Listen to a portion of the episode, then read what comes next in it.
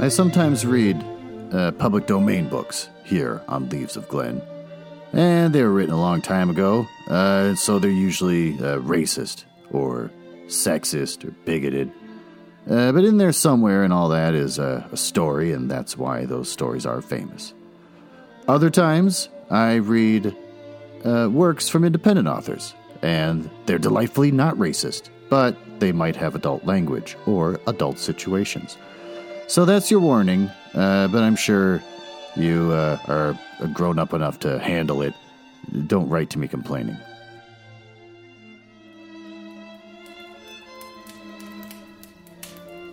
So, as long as you uphold our religious beliefs, for $70, anyone can be a pass. Oh, oh, hello. Uh, welcome to the Leaves of Glen uh, podcast. Uh, it's a mansion, Leaves Glen. It's a fun little bit where I like to pretend I live in a mansion and that I'm not just recording in my basement. Uh, this is where I read the hottest in public domain books and short stories. Uh, this week, like the last couple, I'm going to keep reading The Hound of Baskervilles by Arthur Conan Doyle. Uh, want to learn a little bit about the other shit you do? Yeah, Sir Arthur Ignatius Conan Doyle. Uh, born the 22nd of May, 1859, and died the 7th of July, 1930. Uh, he was a British writer and a physician, and he created a character called Sherlock Holmes in 1887 uh, for a book called A Study in Scarlet. And the first four novels, 56, uh, 56, six short stories about Holmes and Dr. Watson. These Sherlock Holmes stories are milestones in the field of crime fiction. Burp. You want to hear uh, uh, fun facts? Sure. Why not? He's an interesting guy, right? Wrote the most famous characters you're ever going to hear about. Uh, Sir Arthur Conan Doyle had an interest in mystical subjects. Uh, Arthur Conan Doyle had a strong interest in mystical subjects. This website I got this from is horse crap. Uh, throughout his life, oh, he declared that he was a spiritualist at one point in his life and that he would regularly attend seances uh, and, and, and, take part in other psychic investigations. Oh, he also argued for the existence of fairies after a photograph was released of a young girl surrounded by fairies. I've seen those photographs. Uh, maybe my keen eye for Photoshop fakery makes that just look fake as hell. When I've seen them, it's like that's clearly just a kid smiling and posing next to a bunch of illustrations of fairies. It's paintings of fairies. It's the dumbest thing I've ever seen in my entire life. Uh, he wrote a book about the subject titled The Coming of the Fairies. so that's kind of interesting. Uh, Sir Arthur Conan Doyle uh, played football in goal. Arthur Conan Doyle was one of the most successful writers of the 19th and 20th century, but he was also incredibly athletic uh, and talented at sport. An interesting fact uh, about Arthur Conan Doyle! Exclamation point. The website actually says an interesting fact about Arthur Conan Doyle at the end of that sentence when you're there to get interesting facts. Why are they promoting that one? Why not the fairy one? While living in Portsmouth, 1882, Arthur Conan Doyle played the club for amateur cam board. Well, uh, that was eventless. Uh, this episode is an emergency episode because I was supposed to record with Ben uh, yesterday. Uh, what happened to Ben? Well, he got COVID. Uh, he got tested. Uh, my car broke down. My car broke down. I'm not trying to gloss over Ben has COVID but my car broke down, which is really important to me. So my car broke down, and I had to go down and pick up a, a rental while they fix it. Gonna take days to fix it. So I had to cancel on Ben, but he said, Yeah, I got tested for COVID. I have a, a mild kind of cold going on, stuffy nose, that kind of thing. And I said, Ah, it's probably nothing. You can still come over if you wanted to. And he goes, Yeah, probably. But then I had the last minute, I'm like, Ah, I gotta cancel because uh, I gotta go get a car. And he goes, Why? why why does it matter? And I said, I don't know. I just got to cancel. I'm really focused on this car thing, Ben. Completely glossing over the fact that he might have COVID. Well, today uh, he sent me a text message proving that he has COVID. He tested positive. So the poor guy's got to stay locked up in his house for two weeks. Uh, so it sucks for him. Uh, I've offered to go do his chores for him. Like I'll run around and I'll get your groceries and whatever you need and go drop it off at your your diseased house.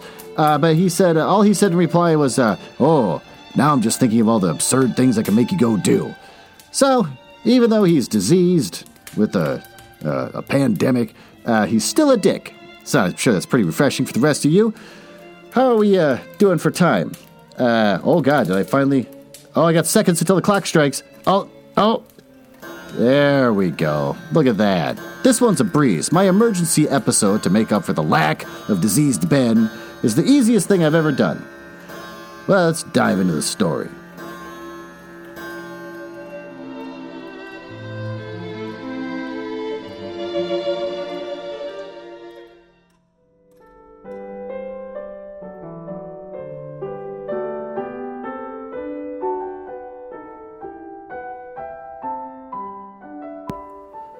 Chapter 5 Three Broken Threads. Well, ah, Sherlock Holmes had, in a very remarkable degree, the power of detaching his mind at will. Oh, for two hours, the strange business in which we had been involved appeared to be forgotten, uh, and he was entirely absorbed in the pictures of the modern Belgian masters. Oh, he would talk of nothing but art, of which he had the, uh, well, eh, crudest ideas, because not the brightest person in the world. He's just kind of a jerk. And from our leaving the gallery until we found ourselves at the Northumberland Hotel.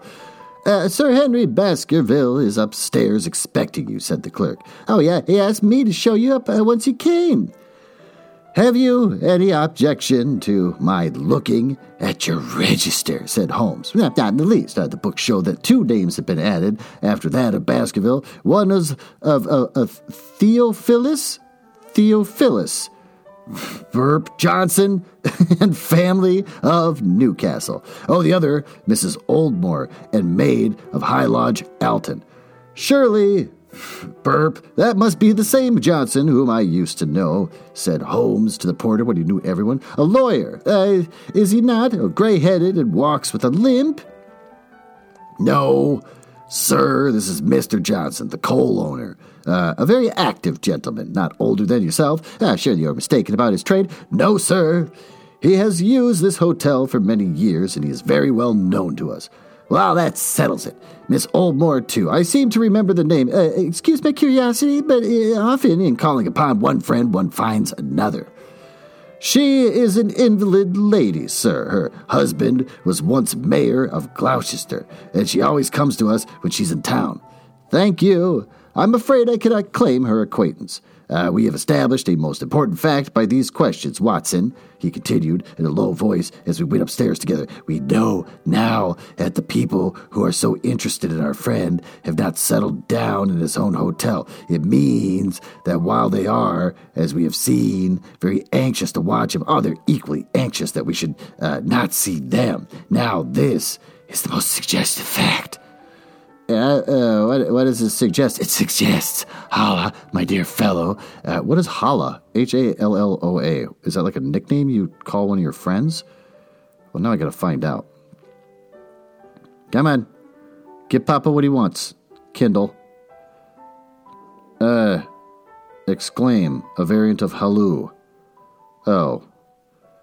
Man, I hate old literature. It suggests, holla, my dear fellow, uh, what on earth is the matter?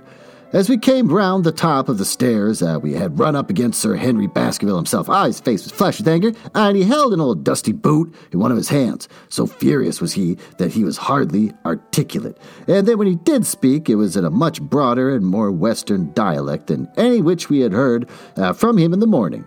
Seems to me they're playing me for a sucker in this hotel, he cried. I'm trying to do a western dialect. I guess I'm just trying to do southern now. I don't know what I'm doing. I'll stop. I can't do impressions. Uh, they'll find that they've uh, started in to monkey with the wrong man unless they are careful. By thunder, if that chap yeah, can't find my missing boot, there will be trouble. I can, I can take a joke uh, with the best, uh, Mr. Holmes, uh, but, they, they got a bit over the mark this time. Still looking for your boot? Uh, yes, sir, and mean to find it. But surely you said it was a, a new brown boot? So it was, sir, and now it's an old black one. What? Uh, you don't mean to say. That's just what I mean to say. I only had three pairs in the world, and the new brown, uh, uh the old black, uh, the patent leathers, uh, which I am wearing. Hmm, uh, last night they took one of my brown ones, and today they have sneaked one of the black. Oh, well, uh, have you got it? speak out, man, and don't stand staring. An agitated, uh, German waiter mm, had appeared upon the scene. Oh, no, sir, I have made inquiry all over the hotel, but I could hear no word of it. Well, either that boot comes back before sundown, or I'll see the manager and tell him that I go straight out of the hotel. Oh, it shall be found, sir. I promise you that if you will have a little patience, oh, it, it, it will be found. Uh, mind it is for the last thing of mine that I'll lose in this den of thieves. Well, well, Mr. Holmes, you'll excuse my troubling you about such a trifle. No, I think it's well worth troubling about. Oh, why don't you look very serious about it? Nah, yeah, how do you explain it? Well, I don't uh, attempt to explain it. It just seems a very maddest, queerest thing that's ever happened to me. Uh, the queerest, perhaps, said Holmes thoughtfully. What do you make of it yourself? Nah, I don't profess to understand it yet. Uh, the case of yours is very complex, Sir Henry. Uh, when taken in conjunction with your uncle's death, I am not sure that all of the 500 cases of capital importance uh, which I have handled, there is one which cuts so deep that we hold several threads in our hands, and the odds are that one or another of them guides us to the truth. Oh, we may waste time in following the wrong one, but sooner or later we must come upon the right. We had a pleasant luncheon, in, in which little was said of the business which had brought us together. It was in the private sitting room to which we afterwards repaired that Holmes asked Baskerville uh, what were his intentions. I go to Baskerville Hall. And when? At the end of the week. On the whole, said Holmes, I think that your decision is a wise one, and I have ample evidence that you are being dogged in London. And amid the millions of the great city, is it difficult to discover that these people are what their object could be. Oh, if their intentions are evil, they might do you a mischief, and we should be powerless to prevent it. But uh, did not know, Dr. Mortimer, that you were followed this morning f- from my house. Dr. Mortimer started violently. Uh, followed? Uh, uh, by whom? That, unfortunately, what I cannot tell you. Have you among your neighbors or acquaintances on Dartmoor any man with a with a black, full beard? No, or uh, let me see. Why, yes, Barrymore, Sir Charles's butler, hmm. is a man with a full black beard. Ha! Exclamation point. Uh, poor point. Where is Barrymore? Oh, he's in charge of the hall. I had pizza I had pizza earlier and it made me greasy uh, and sleepy. So suddenly, this reading of this emergency podcast episode is not up to the level that you people require from me. And yet, I still move forward because I'm a professional. You got to leave it to old Glenn to keep the uh, the podcast empire that I'm trying to build uh, alive. So I'm to mispronounce words because I'm sleepy and thoroughly greased. Because I had pizza. We had best ascertain if he is really there, or if by any possibility he might be in London. How can you do that? Nah, give me his telegraph uh, form. It's, it's all ready for Sir Henry. That will do. Uh, address to Mr. Barrymore, Baskerville Hall. Uh, what's the nearest telegraph office? Grimpen? Very good. And we will have a, send a second wire to the postmaster. Grimpen, telegram to Mr. Barrymore to be delivered in his own hand. If absent, please return wire to Henry Baskerville, Northumberland Hall. Uh, that should let us know before evening whether Barrymore is at his post in Devonshire or not. That's so, said Baskerville. By the way, uh, Dr. Mortimer, uh, who is this Barrymore anyhow? Oh, he's the son of the old caretaker who is dead. Oh, they looked after the hall for four generations now. So far as I know, uh, he and his wife are as respectable a couple as there are in the country. At the same time, said Baskerville, it's clear enough that so long as there is none of the family at the hall, these people have a mighty fine home and nothing to do. Nah, that's true. Did Barrymore profit at all by Sir Charles's will? asked Holmes. Nah, he and his wife had five hundred pounds each. Uh, ha ha! Exclamation point. Did they know that they would receive this? Yes, Sir Charles was very fond of talking about the provisions of his will. That is very interesting. Oh, I, I hope, said Dr. Mortimer, that you do not look with suspicious eyes upon everyone who's received a legacy from Sir Charles. Burp. For uh, had pizza. That explains all the burping. Look, I know this isn't the highest quality show. It's an emergency episode. For I also had a thousand pounds left to me. Indeed. And anyone else? Nah, there are many insignificant sums to individuals and a large number of public charities. The residue all went to Sir Henry. Uh, how, how, much, how much was the residue? Oh, 740,000 pounds. Holmes raised his eyebrows in surprise. Oh, I almost burped. Eh, the pizza. I had no idea that so gigantic a sum was involved, said he.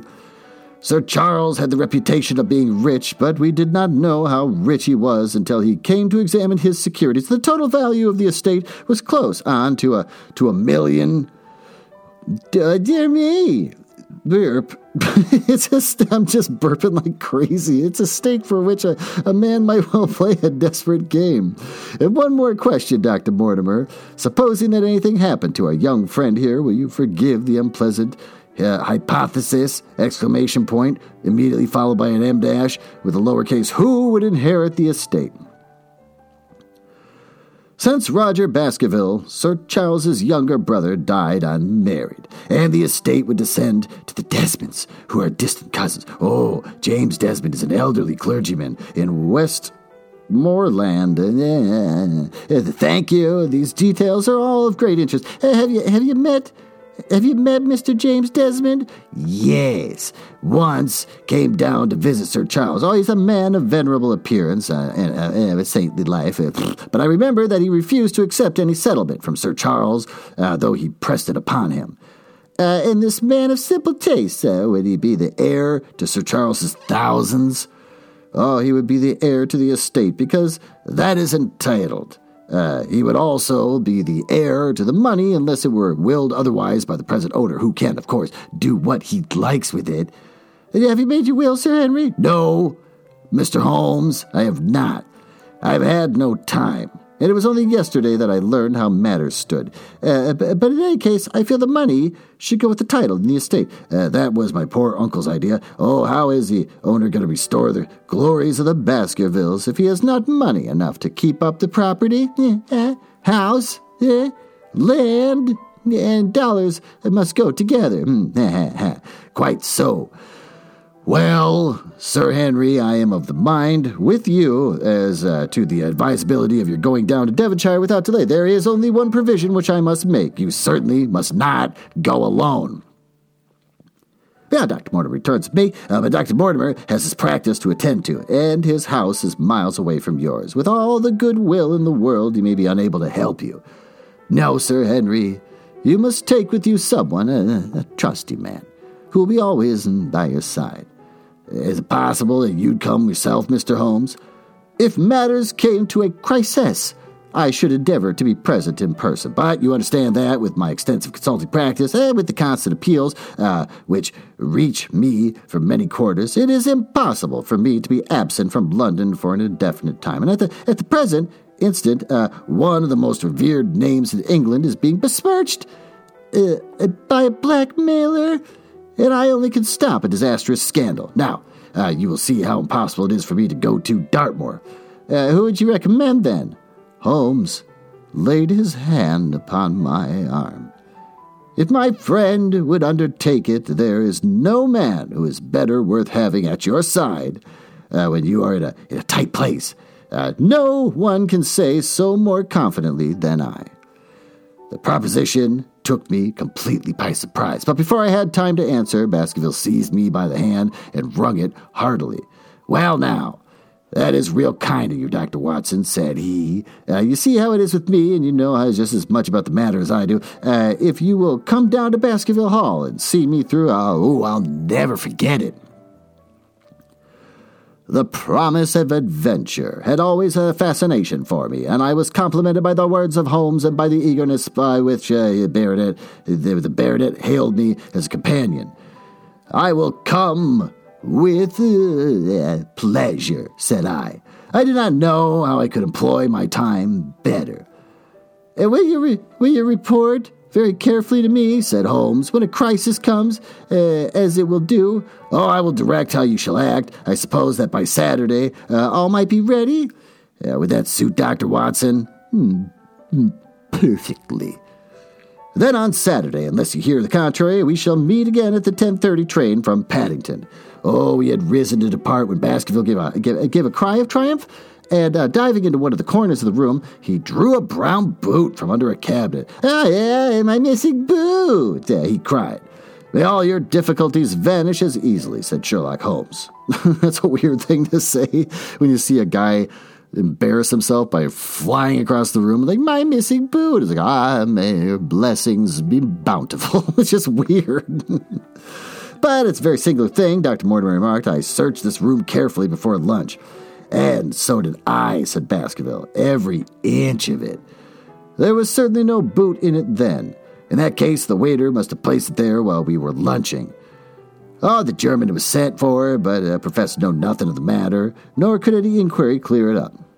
Another item had been added to that constant and apparently purposeless series of small mysteries which had succeeded each other so rapidly, setting aside the whole grim story of Sir Charles's death. Oh, he had a line of inexplicable incidents, all within the limits of uh, ooh, two days, uh, which included the receipt of the printed letter and the black bearded spy and the hansom. Uh, the loss of the new brown boot and the loss of the old black boot, and now the return of the new brown boot. Holmes sat in silence in the cab as we drove back to Baker Street, and I knew from his drawn brows and keen face that his mind, hmm, like my own, was busy in endeavoring to frame some scheme into which these strange and apparently disconnected episodes could be fitted. Oh, oh, all afternoon and late into the evening we sat, lost in, in tobacco and, and and, and thought. Just before dinner, two telegrams were handed in. The first ran, I have just heard that Barrymore is at the hall, the Baskerville. The second, visited 23 hotels as directed, but sorry to report unable to cut uh, trace cut sheets of Times. Cartwright. Well, there go two of my threads, Watson. Uh, there's nothing more stimulating than a case where everything goes against you. Oh, we must cast round for another set. Yeah, we still have the the cabman uh, who drove the spy. Exactly. I have wired to get his name and address from the official registry. No, I could not be surprised if there were an answer to my question. Uh, the ring at the bell proved to be something even more satisfactory than an answer, however, for the door opened and the rough looking fellow entered, who was evidently the man himself. Uh, I got a message uh, from the head office that a gent at this address had been inquiring for number 2704, he said. Uh, I've driven my cab this, this seven years and never a word of complaint. I came here straight from the yard to ask you to your face yeah, what, what you had against me. I have nothing in the world against you, my good man, said Holmes. On the contrary, I have half a sovereign for you that you will give me a clear answer to my questions. Well, I've got a good day, and uh, no mistake, said the cabman with a grin. Uh, what does he want to ask, sir? Uh, first of all, uh, your name and address in case I want you again. John Clayton, 3 Turpey Street, uh, in the borough. Uh, my cab is out of Shipley's Yard near Waterloo Station. Well, Sherlock Holmes made note of it. Uh, now, Clayton, um, tell me all about the fare, uh, who came and watched this house at 10 o'clock this morning and uh, afterwards followed the two gentlemen down Regent Street. Well, the man looked surprised and a little embarrassed. Why, there's no uh, good my telling you those things, uh, for you seem to know as much as I do already. The truth is that the gentleman told me that he was a detective and that I was to say nothing about him to anyone. Well, my good fellow, this is very serious business, and you may find yourself in a pretty bad position if you try to hide mm, anything from me. Sorry, piece of pizza in my mouth. Got to get that out. You say that your fare told you that he was a, a, a, a, detective? Yes, he did. Uh, when did he say this? When he left me. Did he say anything more? Well, I mentioned his name. Holmes cast a swift uh, glance of triumph at me. Oh, he mentioned his name, did he? Well, that was imprudent. Uh, what was the name of that he mentioned? His name, said the cabman, was Mr. Sherlock Holmes. Never have I seen my friend more completely taken aback than by the cabman's reply, Oh, oh, oh, oh for it, it's, he sat in silent amazement, and then, he, and then he burst into a hearty laugh. a touch, Watson, an undeniable touch, said he. I feel a foil as quick as supple as my own. He got home upon me very prettily that time, and so his name was Sherlock Holmes, was it? Yes, sir, that was the gentleman's name. Ah, excellent. Uh, tell me, where, where did you pick him up and all that occurred? He uh, hailed me at half past nine at Trafalgar Square, and then he, he, was a detective, and he offered me two guineas if I do exactly what he wanted all day, and asked no questions. And I was glad enough to agree. Uh, first, he drove down the Northumberland Hotel, and he waited there until about uh, two gentlemen came out and, and, took a cab from the uh, from the rank. Uh, then we followed their cab until he pulled up somewhere near here. This very door, said Holmes. Well, I couldn't be sure of that. Mm. Another piece of pizza in my mouth. Time to get that out. Uh, but I dare say that my fare knew well about it. He pulled up. We're going to learn all these details right now.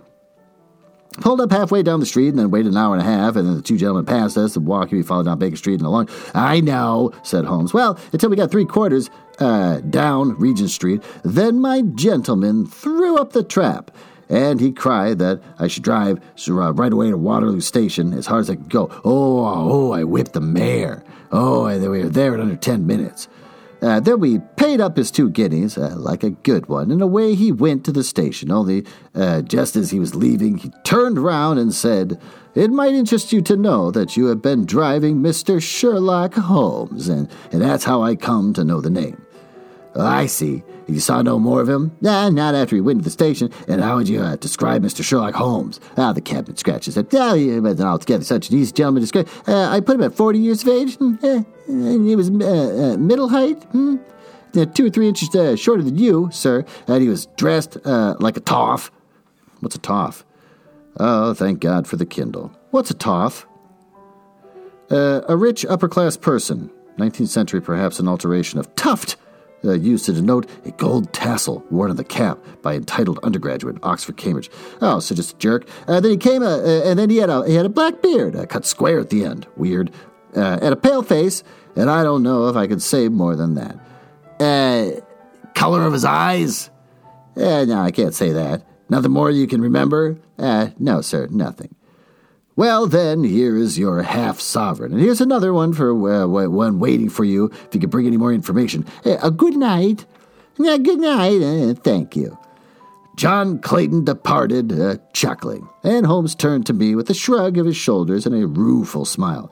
Snap goes our third thread, and we end where we began he said. The, the, the cunning rascal! Exclamation point. He knew our number, knew that Sir Henry Baskerville had consulted me, spotted who I was in Regent Street, conjectured that I had got the number of the cab and would lay my hands on the driver, and so sent back this audacious message. I tell you, Watson, this time we have got a foeman who is worthy of our steel. I have been checkmated, checkmated in London. I can only wish you better luck in Devonshire, but I'm not uh, easy in my mind about it. Yeah, about what?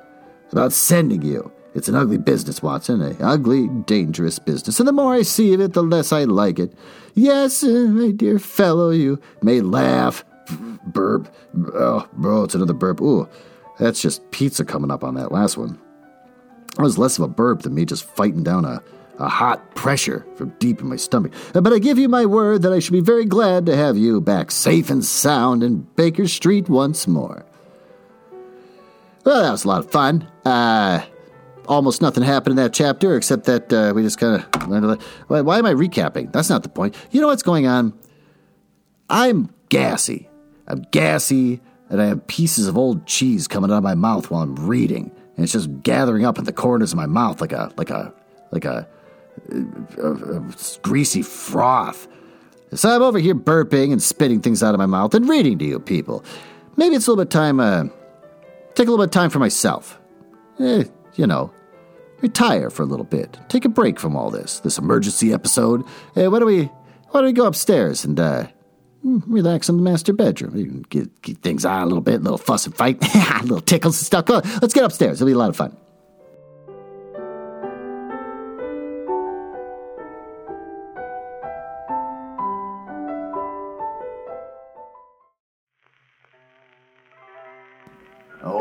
I can't wait to see what you want. What, what is that? Is that a little pizza suit? Oh, you're wearing a whole pizza suit. That's adorable. You actually care about me. You actually think about me on my free time. You know I'm over here gassing it up and spitting out chunks of cheese, and, and I'm struggling on this emergency episode, and you take the time to wear an outfit that matches what I ate earlier that made me so sleepy. Well, that's adorable and sweet. But you're going to take it off. Uh, instead, I want you to put on the pants of Santa Claus with big black boots. Uh, I want you to put on like a a sheriff's jacket with a big star, and a cowboy hat on the top. But then put a tiny, tiny little Santa hat on top of that cowboy hat. Because this week, we're going to uh, read a review of the newest upcoming romance novel from Penguin Random House called All I Want for Christmas is a Cowboy.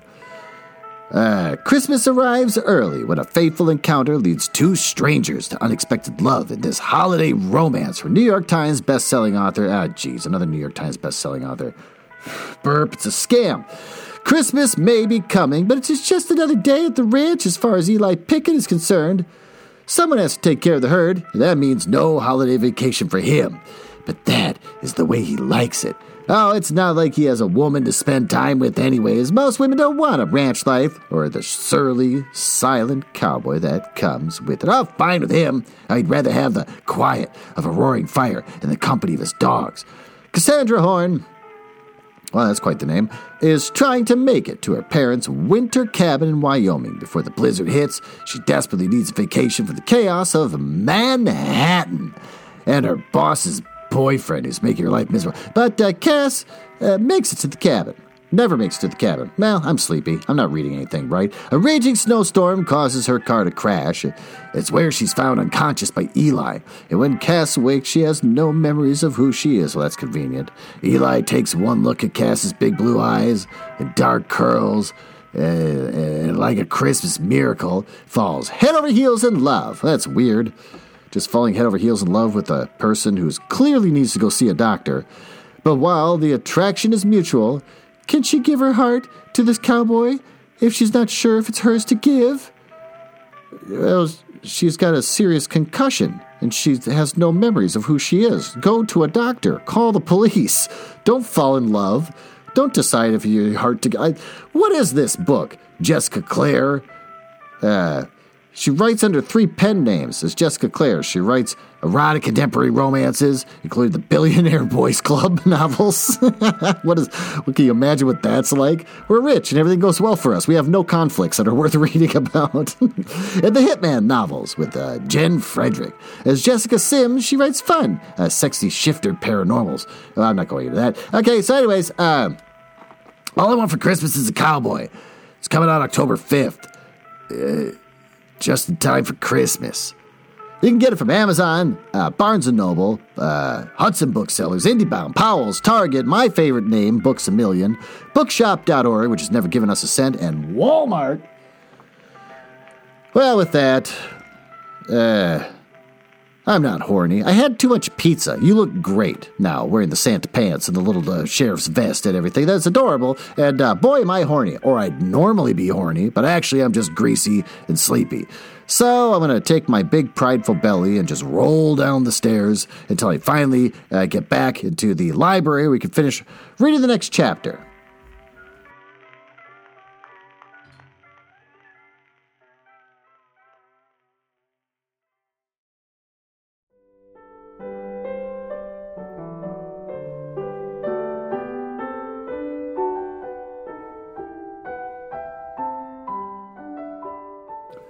Well, let's snuggle up uh, back here in the in the library and uh, continue reading chapter six of this book. There's a big ass fly in my base, uh, my mansion. Burp. Man, that's a lot of pizza. I'm still tasting the flavors, the bouquet of flavors. He's been flying around and dive bombing my head, and I can't stand it. All right, well, whatever. Chapter 6 uh, Baskerville Hall. Sir Henry Baskerville and Dr. Mortimer were ready upon the appointed day, and we started uh, as ranged for Devonshire. Ooh, that was a weird gassy burp inside my throat that never came out to my mouth. It sounded like a like a small turtle whining. Mr. Sherlock Holmes drove with me to the station and gave me his last parting in, in, injunctions and advice. I will not bias your mind by suggesting theories or suspicions, Watson, said he. I wish you simply to report facts in the fullest possible manner to me, and then you can lead me to do the theorizing, because he's a jerk. Uh, uh, it's sort of facts. Anything which may seem to have a bearing, however indirect, upon the case, and especially uh, the relations between young Baskerville and his neighbors, or any fresh particulars concerning the death of Sir Charles. Oh, I have made some inquiries myself in the last few days, but the results have, I fear, been negative. Yeah, we just learned that all over the last chapter. One thing only appears to be certain, and that is that Dr. or Mr. James Desmond, who is the next heir, is an elderly gentleman of a very amiable disposition, uh, so that his persecution does not arise from him. I really think that we may eliminate him entirely from our calculations. There remain the people who will actively surround uh, Sir Henry Baskerville upon the moor. Would it not be well, in the first place, to, to get rid of this Barrymore couple? Oh, by no means. Uh, you cannot make it a greater mistake. Oh, oh, they're, if they're innocent, it would be a cruel injustice. And if they are guilty, we should be giving up all chance of bringing it home to them. No, no, we will preserve them upon our list of suspects. And then there's a groom in the hall, if I remember right. And there's, a, there's uh, uh, two moorland farmers. Uh, and then there's our, our friend, Dr. Mortimer, whom I believe to be entirely honest. Hmm. And then there's his wife, uh, whom we know uh, uh, nothing. Uh, uh, there's this uh, uh, this naturalist, Stapleton, uh, and then there's his girl's sister, who is said to be a young lady of attractions. And there's Mr. Frankland of Lafter Hall, who is also a also an unknown factor. And there are one or two other neighbors, but these are the folk who must be very special study. I will do my best. You have arms, I suppose. Yes, I thought it well to take them. Oh, guns. Can you just get guns in England? Is it like being in Texas, where it's like you go to the gas station and just get a Snickers bar and a, and a pistol? Can you do that in England, especially back then? Well, he's got 'em. Uh, most certainly, keep your revolver near you night and day and never relax your precautions. Our friends have already secured a first class carriage, and we are waiting for us upon the platform. No, we have no news of any kind, said Dr. Mortimer in answer to my friend's questions. I swear to one thing, and that is we have not been shadowed during the last two days. Uh, we have never gone out uh, without keeping a, a sharp watch, and no one could have escaped our notice. Oh, you've always kept it together, I presume. Uh, except uh, yesterday afternoon. I usually give up one day to pure amusement. Yeah, when I come down. Uh, but I spent it at the museum of the College of Surgeons. Oh, he's a crazy motherfucker. This guy knows how to go off the chain. And, uh, I went to look at the folk in the park, said Baskerville. Let's go. These guys know how to party, and we have no trouble of any kind. It was imprudent all the same, said Holmes, shaking his head and looking very grave. Yeah, he doesn't approve of their lifestyles and how they party so hard. I beg, Sir Henry, that you'll not go about alone. Some great misfortune will befall you if you do. Uh, did you get your other boot? Uh, no, sir, it's uh, it's gone forever. Indeed, that is very interesting. Well, goodbye. yeah, as the train began to glide down the platform. Bear in mind, Sir Henry, one of the phrases in that queer old legend which Dr. Mortimer has read to us, and avoid the moor in those hours of darkness when the powers of evil are exalted.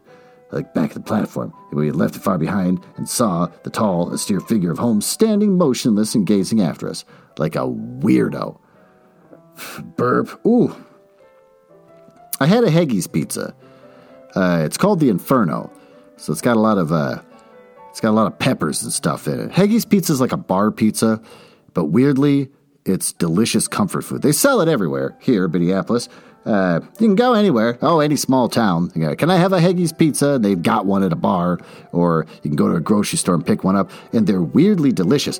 I cannot stop talking about Heggie's breakfast pizza. They're hard to find, but if you find a place that does sell one, like Cub, then, uh, oh God, get one. It's so delicious. It's got egg and uh, hollandaise sauce. So darn good. I didn't have that tonight, though. That's the reason why I'm burping up fire and my own flesh. The journey was swift and a pleasant one, and I spent it in making more intimate acquaintance of my two companions, and then playing with Dr. Mortimer's spaniel. Uh, in a very few hours, the brown earth had become ruddy, and the break had changed to granite, and red cows grazed in well-hedged fields with the lush grasses and more luxuriant vegetation spoke of a richer, if a damper climate. Oh, the dew points. Uh, young Baskerville started er- eagerly out the window and uh, cried aloud with delight as he recognized the familiar features of Devon's scenery. What is he, nine? settle the hell down. Just sit there and be quiet till we get home. I've been over a good part of the world since I left it, Dr. Watson, said he, but I've never seen a place to compare with it. I never saw a Devonshire man who did not swear by his country, I remarked. That depends on the breed of men, uh, quite as much as the country, said Dr. Mortimer. A glance at our friend here reveals the rounded head of the Celt, which carries inside it the Celtic enthusiasm, the power of attachment. I've met people like that. They won't shut up about where they grew up. People that grew up in places like White Bear Lake or, uh, or Chaska. Poor Sir Charles Head was of a very rare type, half Gaelic, half uh, Irvanian. Well, let's look up what Irvanian is. Just some guy named Irv. Come on, search Wikipedia. Uh, primitive Irish. Okay. Uh, in its characteristics, but you were very young when you last saw Baskerville Hall. Were, were, were you not? Oh, I was a boy in my teens at the time of my father's death, and had never seen the hall, for he lived in a little cottage in the south coast. Thence, I went straight to a friend in America. Thence, I gotta start using that more often. Uh, I tell you, it's all as new to me as it was to Dr. Watson. I'm as keen as possible to see the moor. Are you? Uh, then your wish is easily granted, for there is your first sight of the moor, said Dr. Mortimer, pointing out of the carriage window. Over the green squares of the fields and the low curve of wood, there arose in the distance a gray, melancholy hill, with a with a strange jagged summit, uh, dim and vague in the distance, like some fantastic landscape in a dream. Baskerville sat for a eh, long time, his eyes fixed upon it, and I read upon his eager face how much it meant to him. And this first sight of that strange spot with a with a man of his blood had held sway so long and left their marks so deep.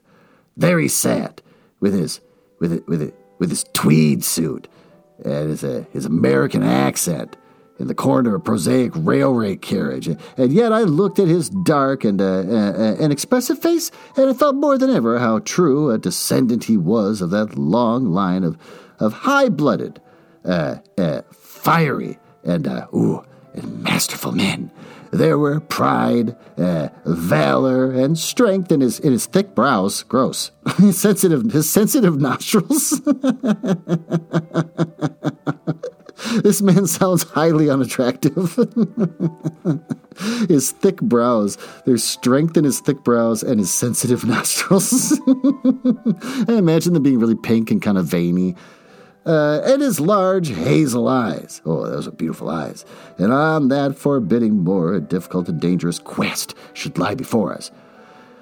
This was at least a comrade for whom one might venture to take a risk with the certainty that he would uh, bravely share it. Now the train pulled up at a small wayside station. We all descended. Uh, outside, beyond the low white fence, a, a wagonette, which sounds like an adorable version of a wagon, uh, with a pair of cobs, just two corn cobs apparently running the wagonette, was waiting. Our coming was evidently a great event, for station master and porters clustered around us to carry our luggage. Oh, it was a sweet, simple country spot where ears of corn can actually drive carriages. But I was surprised to observe that by the gate there stood two soldierly men in dark uniforms who leaned on their short rifles and glanced keenly at us as we passed. Everyone in this book has guns. I didn't think you could get guns that easily in, in England. Apparently, I got to look this up. I am ignorant to what guns are like in England. Uh, but here, in this period of time, everyone's got them. They're flossing their teeth with them. They're uh, shooting light bulbs to turn off the lights at night. Uh, it's amazing. The coachman, a hard faced, gnarled little fellow, saluted Sir Henry Baskerville, and in a few minutes we were flying swiftly down the road. Uh, broad, white road, rolling pasture lands curved upward on either side of us. And, uh, old gabled houses peeped out from amid the thick green foliage. Find me. It's cute. These little houses are cute. They like to play. Uh, but behind the peaceful and sunlit countryside, there rose ever, dark against the evening sky, that long, gloomy curve of the moor, broken by the jagged and sinister hills. All the wagonettes swung round to the side road. This corn is amazing. And we curved upward through deep lanes worn by centuries of wheels, uh, high banks on either side, uh, heavy with uh, uh, uh dripping moss, and, uh, ooh, fleshy hart's tongue ferns. Gross, bronzing bracken and mottled bramble gleamed in the light of, our, of the sinking sun, still steadily rising we passed over a narrow granite bridge and skirted a noisy stream which, uh, which gushed swiftly down and foaming and roaring amid the gray boulders. Oh, both road and stream wound up through a valley dense with scrub, oak, and fern. At every turn, Baskerville gave an exclamation of delight. Ugh. Just give him like some Triscuits or something. Get him to calm down. Give him some corn chips. Looking eagerly about him and asking countless questions like he's nine. Just give him an iPad. To his eyes, all seemed beautiful, but to me, a tinge of melancholy lay upon the countryside, which bore so clearly the mark of the waning year. Uh, yellow leaves carpeted the lanes and fluttered down upon us as we passed. Oh, the rattle of our wheels died away as we drove through drifts of rotting vegetation. Sad gifts, uh, as it seemed to me, for nature to throw before the carriage of the returning heir of the Baskervilles. Uh, holla! cried Miss Dr. Mortimer. Holla, H A L L O A. Oh, Lord. Uh, what is this? A steep curve of heath clad land, an outlying spur of the moor, lay in front of us, and, uh, and on the summit, oh, hard and clear like an equestrian statue upon its pedestal, was a mounted soldier, dark and stern, his rifle poised ready over his forearm. He was watching the road along which we traveled. Uh, what, what is this, Perkins? said Dr. Mortimer. Oh, our driver turned half in his seat. The corn? There's a convict escaped from Princetown, sir. He's been out three days now, and the warders watch every road and every station, but they've uh, had no sight of him yet. and the farmers here, uh, they don't like it, sir, and that's a fact. Well, I understand that they get five pounds if they can give information. Oh, yes, sir. Uh, the chance of five pounds is but a poor thing compared to the chance of having your throat cut uh, you see, it isn't like any ordinary convict. Uh, this is a man that would stick at nothing. Who is he then? It is Selden, the Notting Hill murderer. Oh, I remember the case well, for it was one in which Holmes had taken an interest on account of the particular, because he loves anything. If anyone dies, he's like, ooh, what's that? So, of course, Holmes took an interest in this. On account of the particular ferocity of the crime, of course, and the wanton brutality which marked all the actions of the assassin. Yeah, that's all Holmes is into. Pervert. The communication of his death sentence had uh, been due to some doubts as to his complete sanity. So atrocious was his conduct. Our wagonette had topped a rise, and in front of us rose the huge expanse of the moor, mottled with gnarled and craggy cairns and tors. Uh, a cold wind swept down from it and set us shivering. Somewhere there on that desolate plain was lurking this fiendish man, hiding in a burrow like a like a like a like a wild like a, like a wild beast. Oh, his heart full of malignancy against the whole race which had cast him out. And indeed, uh, but uh, it needed uh, but this to complete the grim suggestiveness of the barren waste, the chilly wind, and the darking sky. Darkling sky? Darkling sky. Not darkening, but darkling. Ah, well, this book was written a long time ago. Who gives a crap? Even Baskerville fell silent and pulled his overcoat more closely around him. Ah, we had left the fertile country behind and beneath us. We, we look back on it now, the slanting rays of a low sun, turning the streams uh, to threads of gold and glowing in the red earth, now turned by the plow and the, uh, and the broad tangle of the woodlands. The road in front of us grew uh, grew bleaker and the wilder over huge russet and olive slopes, sprinkled with giant boulders. Now and then we, we passed a moorland cottage, walled and roofed with stone. Oh, with no creeper to break its harsh outline. Uh, suddenly we, we looked down uh, into a cup-like depression, weird, patched with stunted oaks and firs which had been twisted and bent by the fury of years of storm. Two high, narrow towers rose over the tree, uh, and the driver pointed with his whip the, the corn held up a little whip. That's adorable. Baskerville Hall, said he. Why did I say it like that?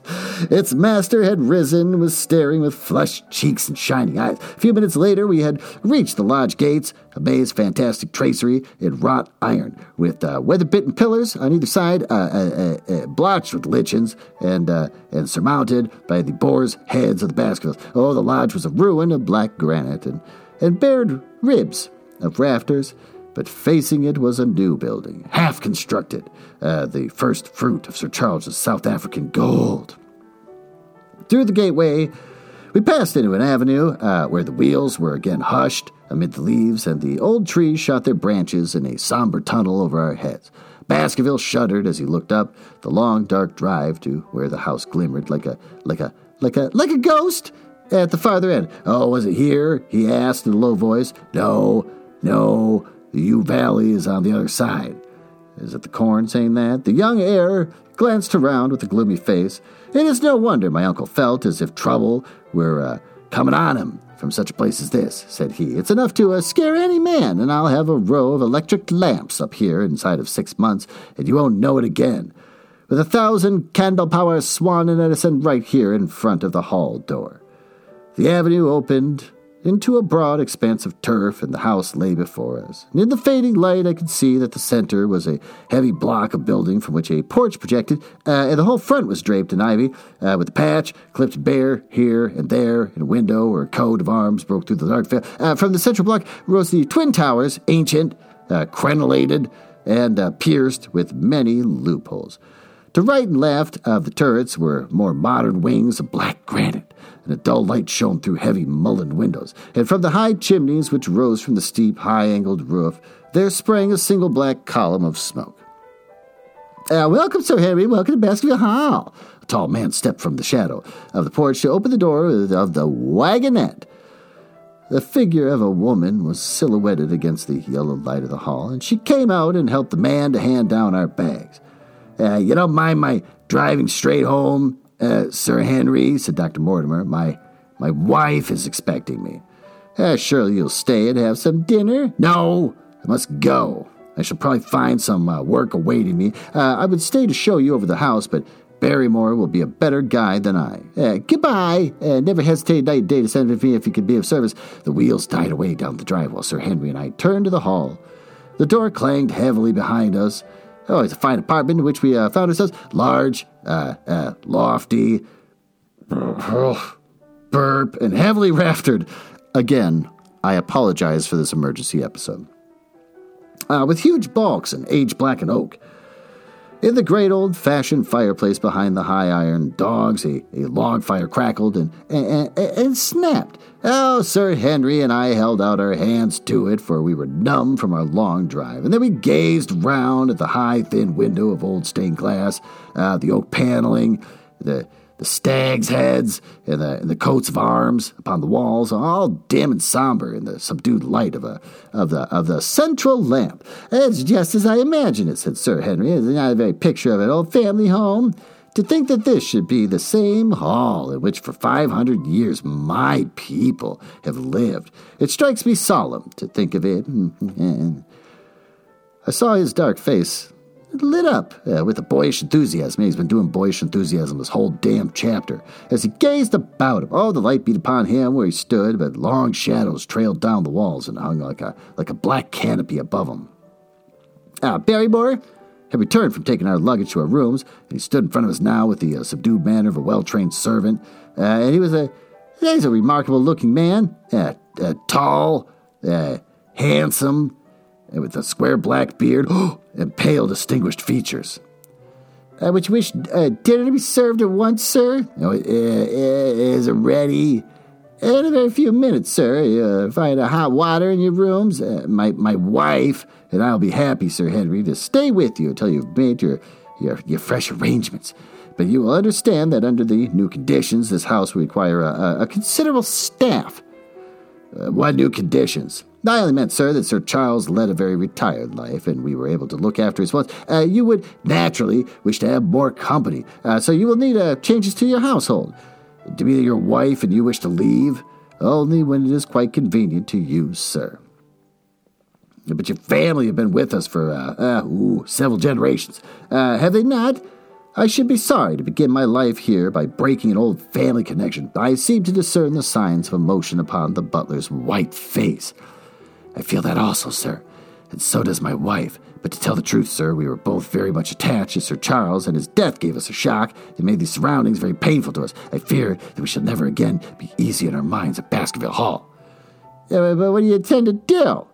Well, I have no doubt, sir, that we shall succeed in establishing ourselves in uh, some business, Sir Charles' generosity has given us the means to do so. And now, sir, perhaps I'd best show you to your rooms. Ah, square balustrade uh, gallery ran around the top of the old hall, approached by a double stair, uh, and from this central point, two long corridors extended the whole length of the building, from which all the bedrooms opened. And my own was the same wing as Baskerville's, and, uh, and almost next door to it. These rooms appeared to be much more modern than the central part of the house, and the bright paper and numerous candles did something to remove the somber impression which our arrival had left upon my mind. But the, but the dining room, which opened out of the hall, was a, place of shadow and gloom. Uh, it was a long chamber with a, with a steep, uh, separating the, the dais where the family sat down, the lower portion reserved for, for their uh, dependents. At one end, a minstrel's gallery. Ah, I overlooked it. A black beam shot across above our heads with a smoke darkened ceiling beyond them, with rows of flaring torches to light it up, and the color and rude hilarity of an old time banquet. And it might have been softened, but now uh, the two black clothed gentlemen sat in a little circle of light thrown by a shaded lamp. One's voice became hushed and one's spirit subdued. A, a dim line of ancestors in every variety of dress, uh, from the Elizabethan knight uh, to the buck of the Regency, stared down upon us and, and, daunted us by their silent company. Uh, we talked a little, and I, for one, was glad when the meal was over and we were able to retire to the modern billiard room and, uh, and smoke a smoke a, a, a cigarette my word, isn't it a very cheerful place in Sir Henry? I suppose one can tone down to it, but I feel a bit out of the picture the present. Uh, I don't wonder that my uncle got a little uh, jumpy as he lived alone in such a, a house as this. However, if it uh, suits you, we should retire early tonight, and perhaps things may seem more cheerful in the morning. I drew aside my curtains before I went to bed and looked out from my window. It opened upon a, a, a grassy space in which lay in front of the hall door. Uh, beyond two uh, copses, copses of trees moaned and, and swung in the rising wind, and uh, a half moon broke through the rifts of the racing clouds. Uh, in its cold light, uh, I saw beyond the trees the broken fringed rocks uh, and the long, low curve of the melancholy moor. Oh, I closed the curtain, uh, feeling that my last impression was in keeping with the rest. Yeah, the whole place sucks. And yet it is not quite the last. I found myself weary and yet uh, eh, ooh, wakeful, uh, tossing restlessly from side to side, uh, seeking for the sleep which would not come. Far away, a chiming clock struck out the quarters of the hours, but otherwise a deathly silence lay upon the old house. And then suddenly, in the very dead of the night, uh, there came a sound to my ears, uh, clear, uh, resonant, and unmistakable. There was a sob of a woman, uh, the muffled, strangling gasp of one who was torn by an uncontrollable sorrow. Oh, I sat up in bed and listened intently, uh, but the noise could not have been far away and was certainly in the house uh, for half an hour. Oh, I waited with every nerve on the alert. But there came no other sound save for the chiming of the clock and the rustle of the ivy on the wall. Well, with that, uh, those two chapters, uh, I'm going to reserve my opinion uh, here in this emergency episode. We've been burping up stuff all damn night. Uh, why don't we go down to the uh, smoking room and we can uh, pretend that we're sitting there because that's fun and uh, we can review what we just read.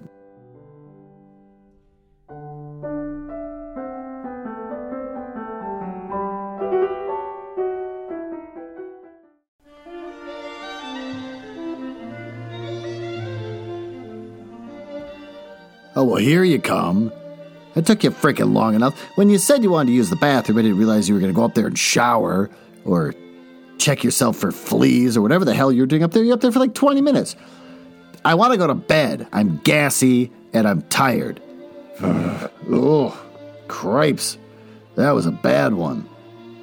Oh, I can feel all the peppers coming back up. This is not a good episode. This is a disgusting episode. I'm flat out burping into the mic and tasting my dinner. What happened in these chapters? Uh, chapter 5 Nothing. We find out that Sherlock Holmes has uh, been laying little traps for fishies, and the fishies aren't biting. So he's like, ah, well, this is a, this is a turd fest. Uh, Watson, why don't you go go with those guys over there back to their, their weird castle that they keep they won't shut up about. And so then that's the next chapter. Next chapter is uh, Watson just hanging out with this guy who was like a nine year old, just bouncing up and down his seat, clapping and giggling with a shit eating grin, not knowing what lies before him. Uh, they flat out see a guy with the flat beard, uh, cut off on the bottom, and he's the butler and his wife, and he's being all creepy, like I got to get out of here. Uh, probably because he's the he's the hound, most likely, and he's uh, just wants to hurry up and get out so he can kill people. So uh, that's kind of it. The whole chapter was, uh, you know, well written. Uh, it's a, it kind of definitely gives the, the gloomy mood of the home and the moor and everything else.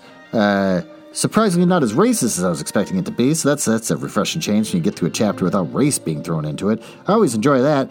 Uh, so what's good about this? Uh, chapter six is pretty well written. It's uh, if you like good old fashioned gloomy haunted mansions, you got it uh, in spades. You want to hear at length about everything being smoky and gloomy and gross, uh, and creepy butlers and their creepy ass wives. Yeah, you got it. Enjoy.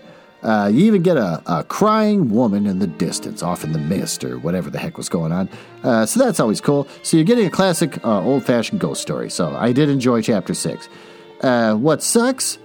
Uh, just that Holmes is pretty much just a jerk and useless so far in this book. I'm waiting for the action to happen. I'm waiting to find out how well he can write about a man who's supposed to be smarter than the author himself. Because the author himself looked at a picture of a little girl posing around paper cutouts of illustrations of fairies and thought, this is real.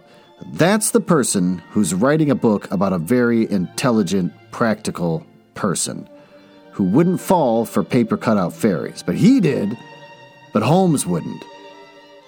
I literally can't understand how that works. How do you make yourself more intelligent briefly to write about a character who's smarter than you and then go back to being just a big old just big old knucklehead? He's like, oh, these fairies are real, and I'm on a seance. Can't be, can't be fake. I don't know. So, anyways, uh, that sucks. Uh, what did we learn? We learned that you can go six chapters in without anything really happening, uh, and you can open up a story where the world's greatest detective is just kind of a arrogant, dumb guy. So uh, I'm sure it's going to turn around later, but uh, not a good opening. If you've never read a Sherlock Holmes book before, uh, this doesn't really make him look all that great. He just looks like an arrogant uh, jerk. A lot of talk about boots. Oh, there's a lot of boot juggling going on. So that was kind of weird too. But with that, uh, thanks for uh, thanks for listening. And if you want to send Ben a bouquet of flowers, I'm not going to give you his address. If you want to wish Ben well, uh, you can't. Actually, the turds over at uh, Ladies Fight, they did wish Ben well. I gave them Ben's secret cell phone number, and boy, did they really chat it up with him. You dead yet? Things like that. It was adorable. So, uh, you know, you can email well wishes. With that, thanks for listening, and I will uh, hopefully not record another one of these next week, and I can record Ben.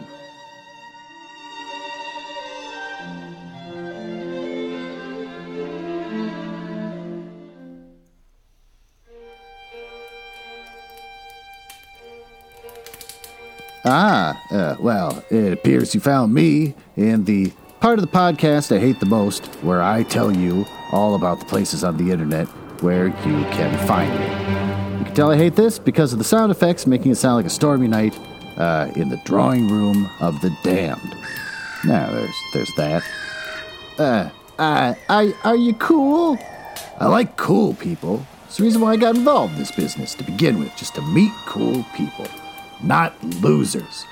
So if you're cool, uh, feel free to go over to my website, uh, nuzzlehouse.com. You can see a backlog of everything I've ever read, uh, along with episodes from the Book Boys and uh, blah, blah, blah.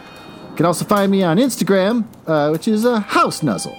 And conveniently enough, Twitter, which is also at House Nuzzle. Annoyingly, YouTube made me pick a name instead of just a house nuzzle. So you got Glenn Nuzzles. So I guess you search for that if you want to watch a screen that doesn't do anything and just hear my voice. Uh, and since uh, since I think you might be cool, you can always just email me directly. Glenn.nuzzles at gmail.com. But don't uh, don't email if you're a, a nerdlinger or a dork. Now, back to business. Can't believe I drank all of them already. Be one left.